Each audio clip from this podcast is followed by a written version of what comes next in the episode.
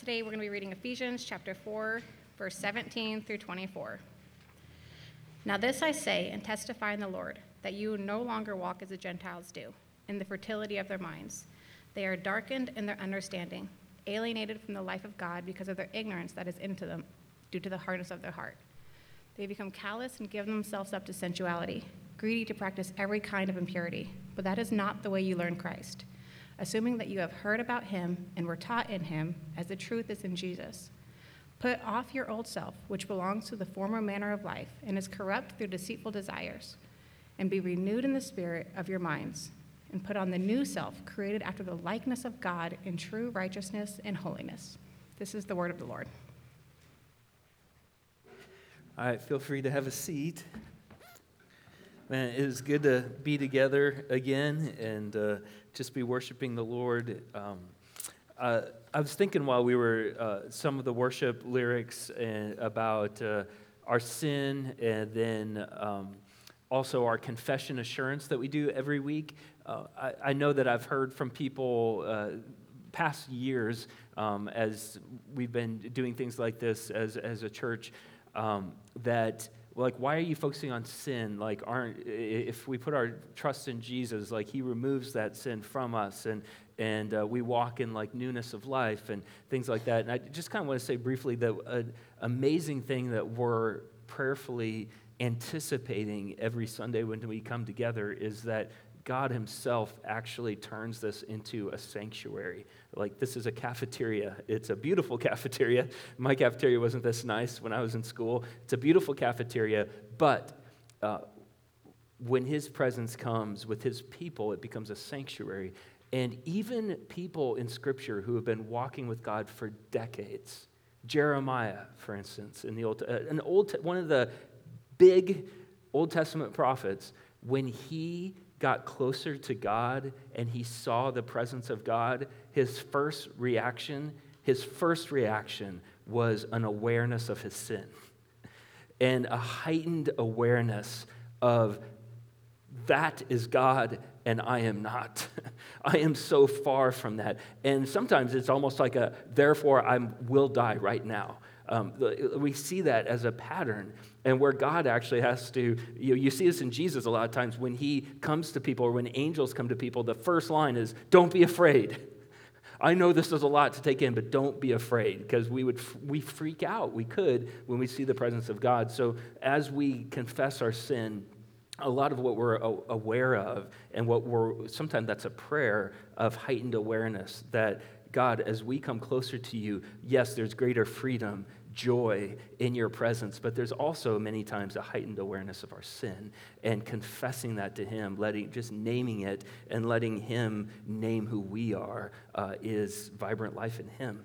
And so, uh, so as we. Um, and I wasn't planning on saying any of that this morning, but I was just kind of feeling that of wanting us to actually anticipate confessing our sin, anticipate together going into that place, recognizing that the closer we go to Him, the closer we see that it's only His grace that allows us to be there as well, which is beautiful. Um, but can I pray for us as we move into the Word of God this morning? Um, Lord, we, we are praying to you a lot this morning, um, but we know Jesus himself would spend entire nights praying to you. Um, we don't want to be playing church this morning. Uh, we don't want to just come and kind of wear shiny, happy faces and leave. We actually want to encounter the living God through the living word. And would you keep our walls down?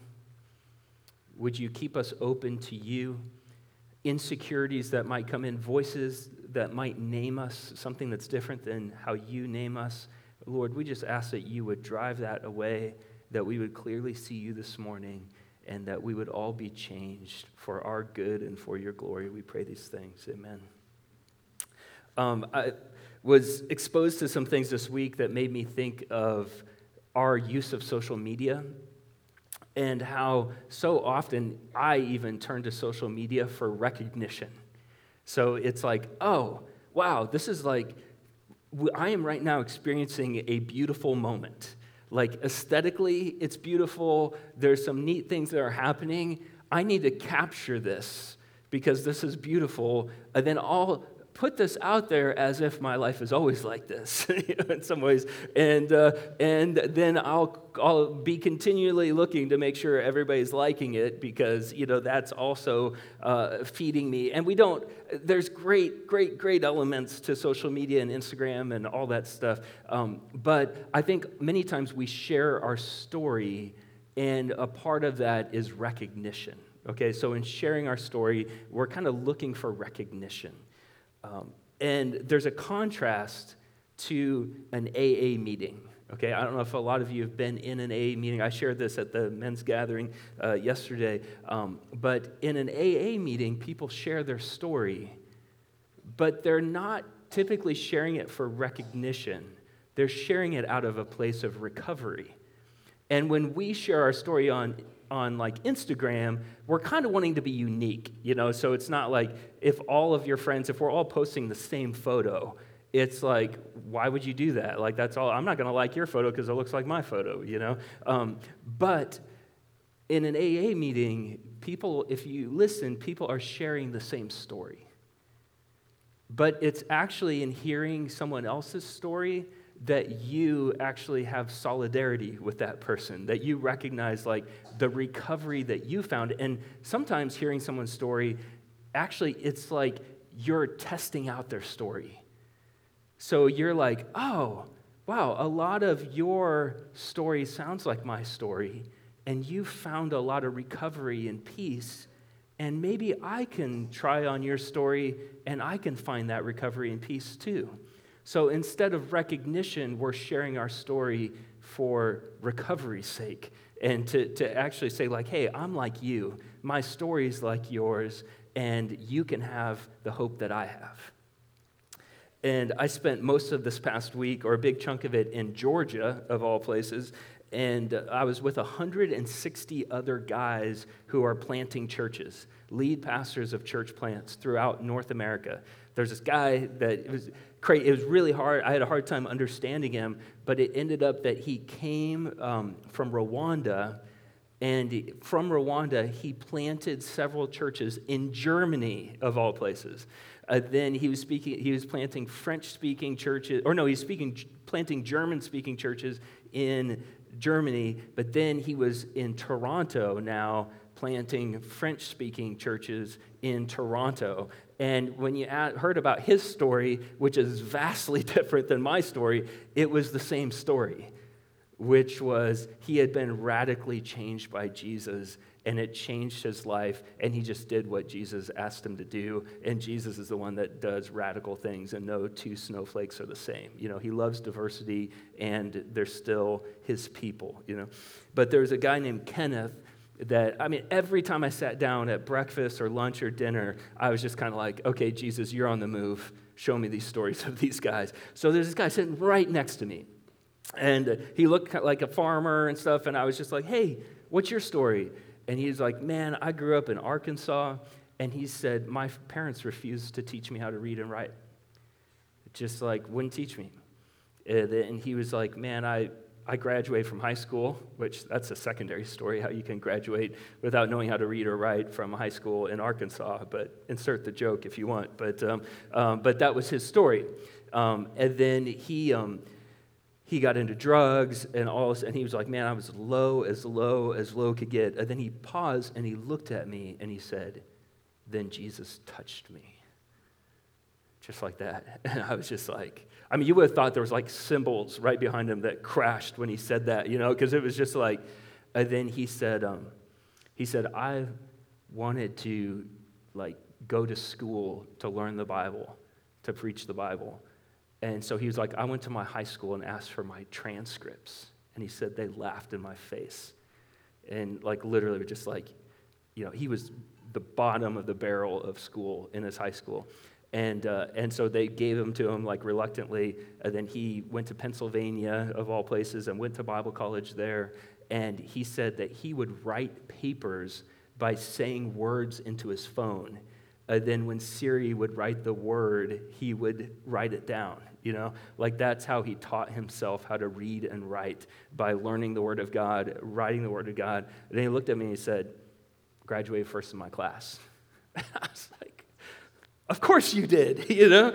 And then, uh, and he's planting a church in Rapid City, South Dakota right now, like making much of Jesus, you know? So if you go to Sturgis or you're going wherever, like stop by, his name's Kenneth, find him out, you know, hear his story. But it, was, it wasn't having to do with the pastors as much as the stories of the churches. It was one after another that's like, man, Jesus is so alive and well. He is doing fine. And the stories that he's writing are just as amazing as the stories in the New Testament that we're reading because he's the same. Why would we not expect similar things to happen?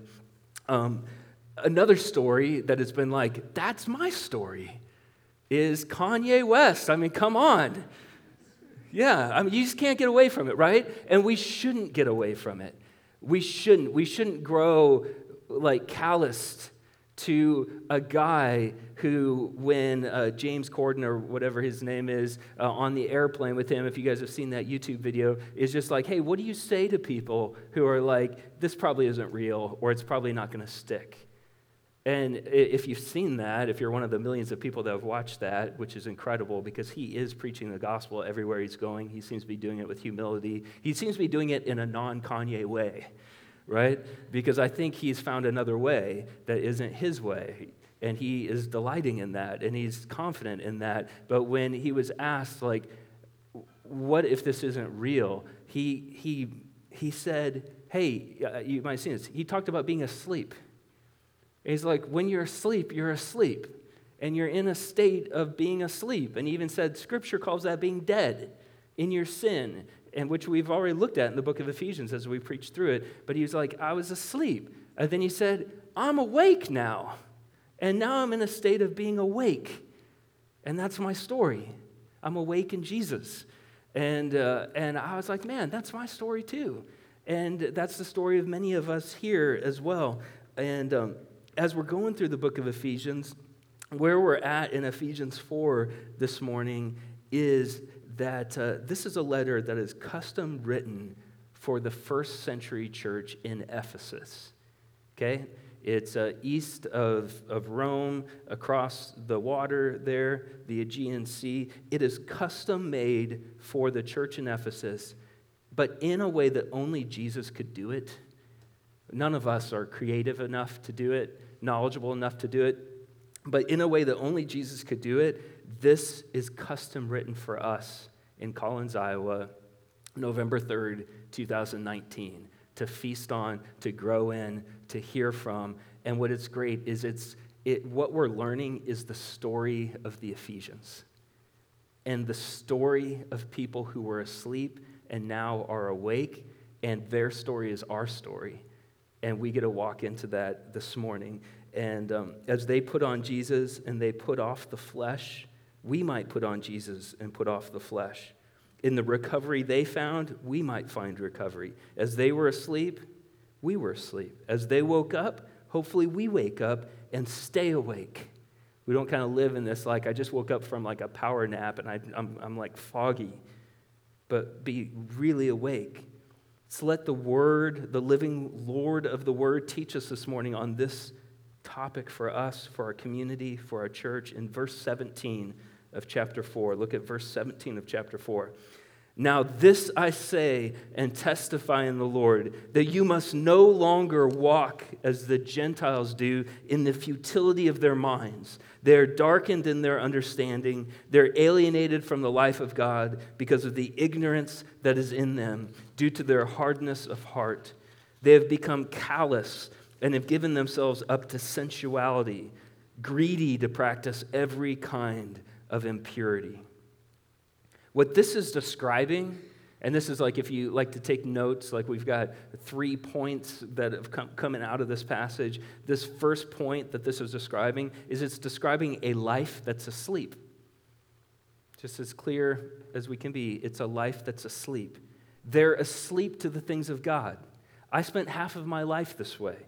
It wasn't until I started getting close to Christians it wasn't until I got deeper into my sin that I thought was going to satisfy, but it became this bottomless pit that I, it started becoming clear to me. It was funny, it was clear to me that I was darkened in my understanding.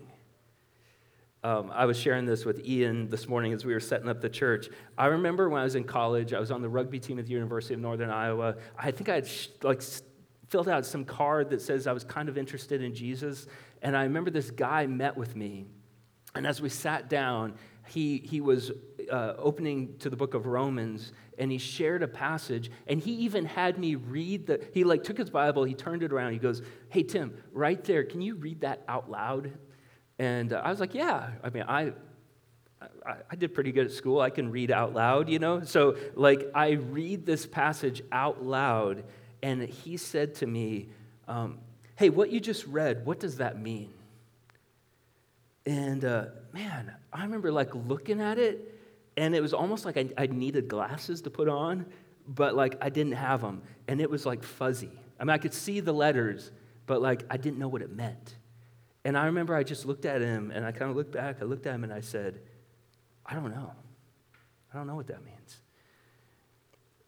I remember thinking, like, I should know what that means. like, it's a clear sentence. But like I didn't know what it meant. Like it, it felt to me like it, like it would just like bounced off of me, just bounced off of me. And man, he just was like, he was like, hey, let's just leave it there. And he didn't try and like wrestle me into anything. He was just like, hey, let's let's pray and ask God that you might understand what that means one day. And uh, and he prayed. And what I would say was like I was asleep. I was asleep to the things of God, to the life of God. I was, I was asleep. Uh, what's weird, though, is it's hard to know that you're asleep. I remember Silas like sharing a story of a dream that he had where he realized in his dream he was asleep. And because he knew he was asleep, like he, he started like mocking the people in his dream. It was awesome, man. Because he knew he was asleep. And he was like, Oh, you're not, I'm asleep. I'm dreaming. Like, and he was like having this ongoing conversation. And like, my brain doesn't work that way. I've never, when I'm asleep, I don't know I'm asleep, right? When I'm dreaming, I don't know I'm dreaming. I'm just asleep. And uh, Ephesians 4, what's amazing here, it gives us evidence to know if we're sleeping, okay? Look at verse 18. They are darkened in their understanding. This is when our understanding of God, like I said, just seems to be blocked. Like, we will never fully know Him. That is true. Like, none of us. How awake we can be, it'll take us forever and we'll still be learning things about Him, okay? So, but there is a sense that we should know what He has revealed to us. If He's like, hey, I'm not, I'm not like playing hide and go seek with humanity. Like, here I am. This is, a, this is me, and you can learn about me. I want you to know about me. You don't check your brain at the door when you walk into church. This you can feast on and learn from for the rest of your life about who I am, my character, my love for you, my commitment to you, all of those things, right? But we should know that. But if you feel like it's just bouncing off of you, it might be because you're asleep. Okay? Next, alienated from the life of God because of the ignorance that is in them due to their hardness of heart. I remember thinking at one time that talking with God, being around God's people, was death. It was like, man, you want me to like hang out with church people? Like, you want me to like, like, go on a retreat with like a hundred Ned Flanders, you know? It was like, no, thank you. like, there are a thousand other things that I would be happy to do other than be around. I'm not saying Ned Flanders is the like typical, but uh, but being around the life of God, um, it was boredom for me, not excitement. It was torture, not freedom. My heart had become hardened, where I couldn't see that the life of God was where I wanted to live. Psalm 84:10 says this: "Better is one day in your courts than a thousand elsewhere. If I could just be in the entryway of your courts, if I could just be in the entryway of your house, just for one day, just one day, like that would give me enough life for a thousand days somewhere else. I would rather be a doorkeeper in the house of my God than dwell in the tents of the wicked. even if that's in the largest mansion, all that stuff. I'd rather be a doorkeeper in the house of my God. Like that's yearning for the life of God. And here it's saying when you're asleep, you're alienated from the life of God because of the ignorance that's in you due to your hardness of heart. There's a time instead of me saying, better is one day in your courts than a thousand elsewhere, I would have said, there's a thousand places I'd rather be than around your people, God. Paul is saying that this is, this is being asleep. Verse 19, they have become callous and have given themselves to sensuality, greedy to practice every kind of impurity. This is a verse that I think should make us tremble a little bit because, like, the longer we push God away, the longer we enjoy being asleep. The more callous people become, they don't want to wake up. F. F. Bruce is a brilliant scholar who defines the hardening of hearts as the progressive inability of conscience to convict them of wrongdoing. Progressive inability. Um, this is why Hebrews 3:15 says, "Today, if you hear his voice, do not harden your hearts." If any of us hear God speaking to us and we instead go, "Eh, I'll listen to him in a year." kind of enjoying where I'm at right now. Not really, but I'm trying to convince myself I'm enjoying where I'm at right now, and I'll maybe listen to him in a year. This is telling us, like, man, you're not going to stay there. You're going to become more callous. You're going to move towards sin. Hebrews 3:15 tells us when you hear his voice, wake up. Is sin increasing in your life? Is sin increasing in your life? Are you more bold to try things, to say things, to do things than you used to be? Do you feel less and less convicted of things that would have convicted you earlier in life? If you're like, man, that would have messed me up, and now it's kind of like normal.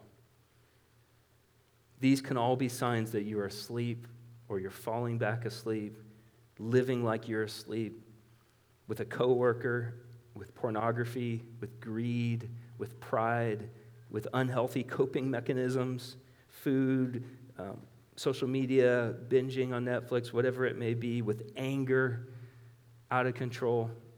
There were a bunch of people who were asleep in Ephesus. This is describing a bunch of people who are asleep in Ephesus. If you're saying, man, I think this is me, I think verses 17 through 19 describe me pretty accurately. Or maybe, like someone in recovery, you know that verses 17 through 19 have described me. Like when you talk to an AA person in recovery, they're never like, yeah, I used to be an alcoholic. They're like, I'm an alcoholic. I know like that's like a deep bent for me, and I always must be aware of it, or I will quickly return to it, right? Um, maybe this has described me. Hey, all of that is a gift. Knowing where you are at with God is a gift. It really is. It's a gift to know where you are, right? Like if I if you give you like Google Maps on your phone and it can't figure out where you're at, it's like turn left now. And you're like but i don't know where I, it doesn't know where i'm at. Like i'm looking at the pin and it's in chicago and it's telling me to turn left now. You know it's like that helps me zero because i don't know where i'm at. But if you actually know where you're at and it's like oh yeah that is where i'm at. It's telling me to turn left now. I can turn left now because i know where i'm at and this is Paul saying, hey, this, if you're asleep and these things are true of you being asleep, like, you're welcome. like, you know where you're at. God has opened your eyes to where you're at, or that's where I've been. And, I, and yes, that, has, that is where I've been. Because you know you need to wake up. Look at verse 20. Okay, so this is our first point was, was about being asleep. This one is the way to wake up. Okay, this is all like terrible news if we can't wake up, right? If we're just perpetually asleep, we just, we're just super depressed. But this is the way to wake up. Verse 20 that is not the way you learned Christ. Assuming that you have heard about him, were taught in him, the truth is in Jesus to put off your old self, which belongs to your former manner of life and is corrupt through deceitful desires. Verse 20 is in sharp contrast to what we've been looking at, and it's a weird sentence. Verse 20 is a weird sentence. Usually, when the word learned occurs in the Greek language that this was originally written in, it's followed by a law.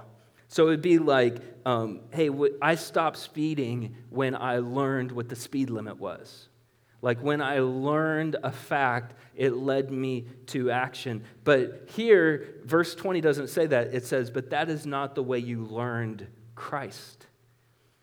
The idea of learning Christ means welcoming Him. Well, Lord, would you just show this to our hearts? Because this, this feels pivotal to me. The idea of learning Christ means welcoming Him as a living person and being shaped by His teaching. Welcoming Him as a living person and being shaped by His teaching. That's how we wake up.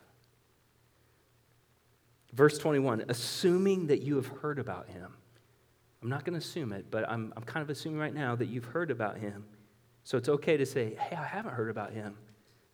I want to hear about him. We're taught in him. The truth is in Jesus.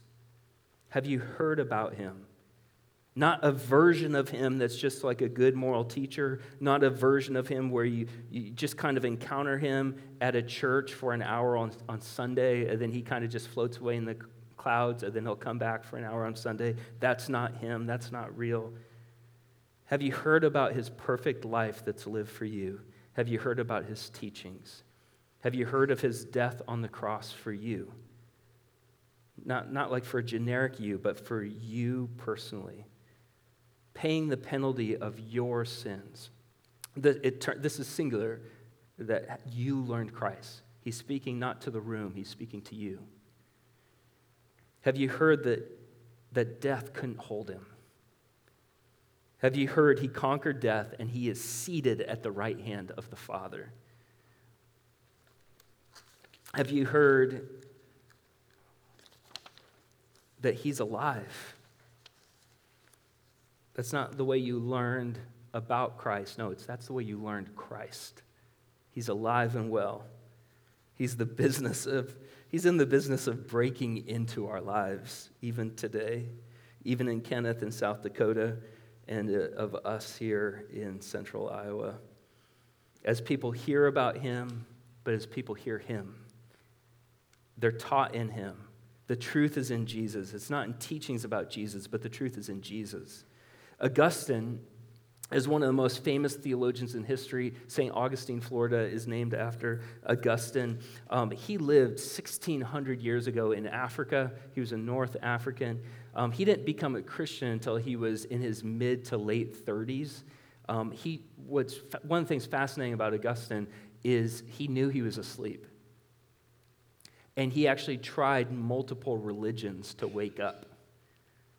So by the time he actually went to consider what Jesus had to say, he had actually like become teachers. It, would be like he became like an imam in Islam first.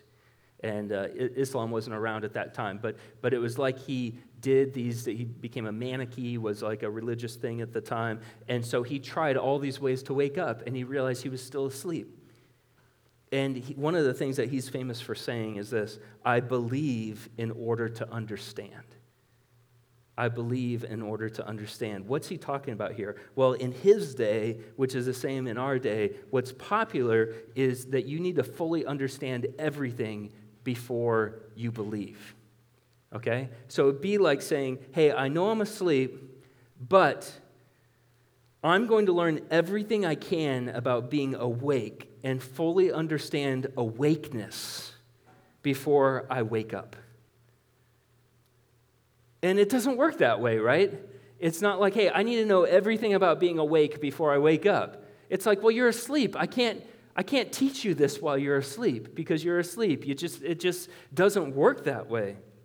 And what he realized was it was in believing, in coming to Jesus, that he woke up and then was taught about what it looks like to be awake. That's why he says, I believe in order to understand. Um, is this what we're walking in? Uh, will you maybe this morning make the most radical decision you've ever made in your life? Will you look to Jesus to wake up? Later in this book of the Bible, Ephesians 5:14 says this, "Awake, O sleeper, awake, O sleeper, rise up from the dead, and Christ will give you light." I love that. It's like we wake up putting our trust in Jesus, and then Jesus is like, here's a flashlight, buddy. And then you can shine that in the, the corners of your life that have been so dark. And it's like, oh. And then you can shine it here and be like, oh, whoa, look at that. Look what's happening in there. And you, he will give us light as we wake up in him. Verse 22 describes this more putting off your old self, which belongs to your former manner of life and is corrupt through deceitful desires. And we've all been there. The things that we thought would make us happy, bring fulfillment, contentment, peace, they leave us empty. They're deceitful desires. Waking up to Jesus, He gives us the power to put off our old self. That's waking up, waking up to His ways. Once we find in Jesus the way to wake up, then He doesn't just be like, hey, awesome, I'll see you in heaven, guys. You're awake now but he actually gives us a purpose as awake people. And uh, this is the third point is to live a life that's awake. How do we live a life that's awake? Uh, that's verse 23. To be renewed in the spirit of your minds, to put on the new self created after the likeness of God in true righteousness and holiness. To be renewed in the spirit of your minds is this is a fascinating sentence. Um, the verb renewed here um, in the original language we're going to geek out in grammar a little bit here for a second because it, it, jesus like purposely chose the form of this word to actually reveal uh, like kind of the multifaceted aspects of the diamond that he's talking about is when he says renewed it's a passive verb okay so the verb is passive um, but it's not just a passive verb, it's a passive imperative. So, an imperative is a command, okay? So, what passive means is it's a command, but you can't do it. An outside agent has to fulfill the verb that you're commanded to do. So, it's like you're commanded to be renewed, but it's passive. It's like, be renewed, but you can't do it. Like, you could try to, like, fulfill that verb, but you can't. Like he actually just kind of bottled up that verb in a way to, to just blow up for us our thinking that we can just kind of try harder to be renewed in the spirits of our mind. But instead, God, as the agent, does the renewing. We're commanded to do it, which means our response is to look to Him. To be like, I want to be renewed. I want to live a life that's awake. Ah, I better try it. No. Hey, I'm looking to you. Like, Would you do that in me? Would you do that through me? That's my desire, and I know only you can give me the power, and only you can do it through me to live this life and not live like I'm asleep. As we do this, we are putting on the new self, verse 24, to put on the new self created after the likeness of God in true righteousness and holiness. Being asleep is living in the old self. It's the story of us all. Living awake is putting off the old self, letting God continually put on the new self. So he's like that guy at the at the that's like adjusting your clothes and all that stuff. And you know, you just kind of stand like this, right? Or I don't know what this or I haven't done it in a long time, but they like put the jacket on you, you know? And and you can't do it yourself. Like, and that's him putting it on you being alive, living in the new self, awake, created in the likeness of God. Like, that's crazy. So, as we share our recovery story, we know that, man, I used to be asleep, and that was referred to as death in the old self. And in Christ, and learning Him, believing in Him, letting Him teach me, I am now putting on the new self and it's referred to as the likeness of God. It looks more like God than it does the old self. And he commands us to do this, not because he's mean. He commands us to do, to do this because he wants us to have joy.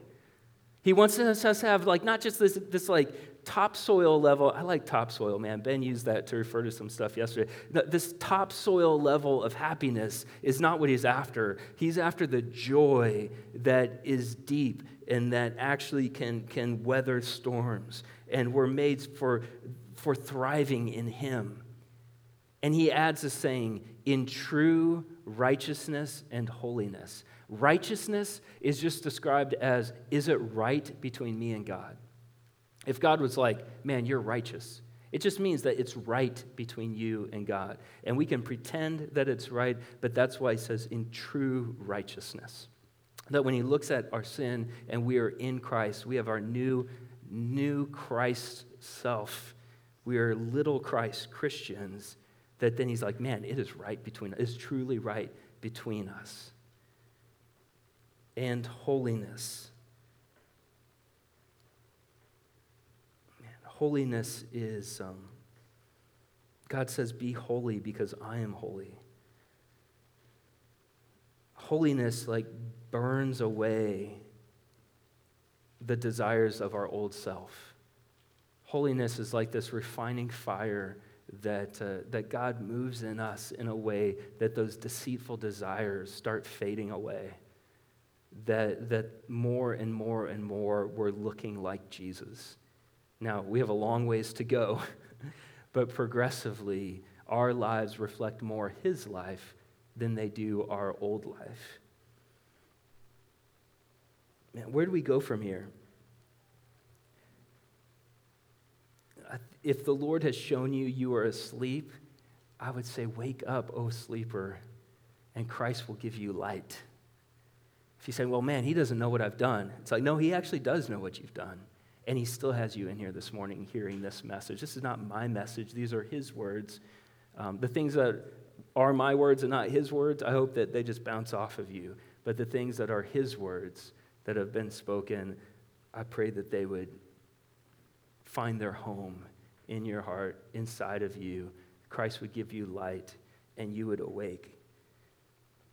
Man, for those of us who we do know that by God's grace we are awake, man, I hope we all desire more and more to put on the new self, to grow in Jesus, to be a more awake than we've ever been, walking in true righteousness and holiness, not for recognition, but to live a life of recovery in our community, in our families, for our kids to see, not that my parents thought they were perfect, but that my parents thought that Jesus was perfect.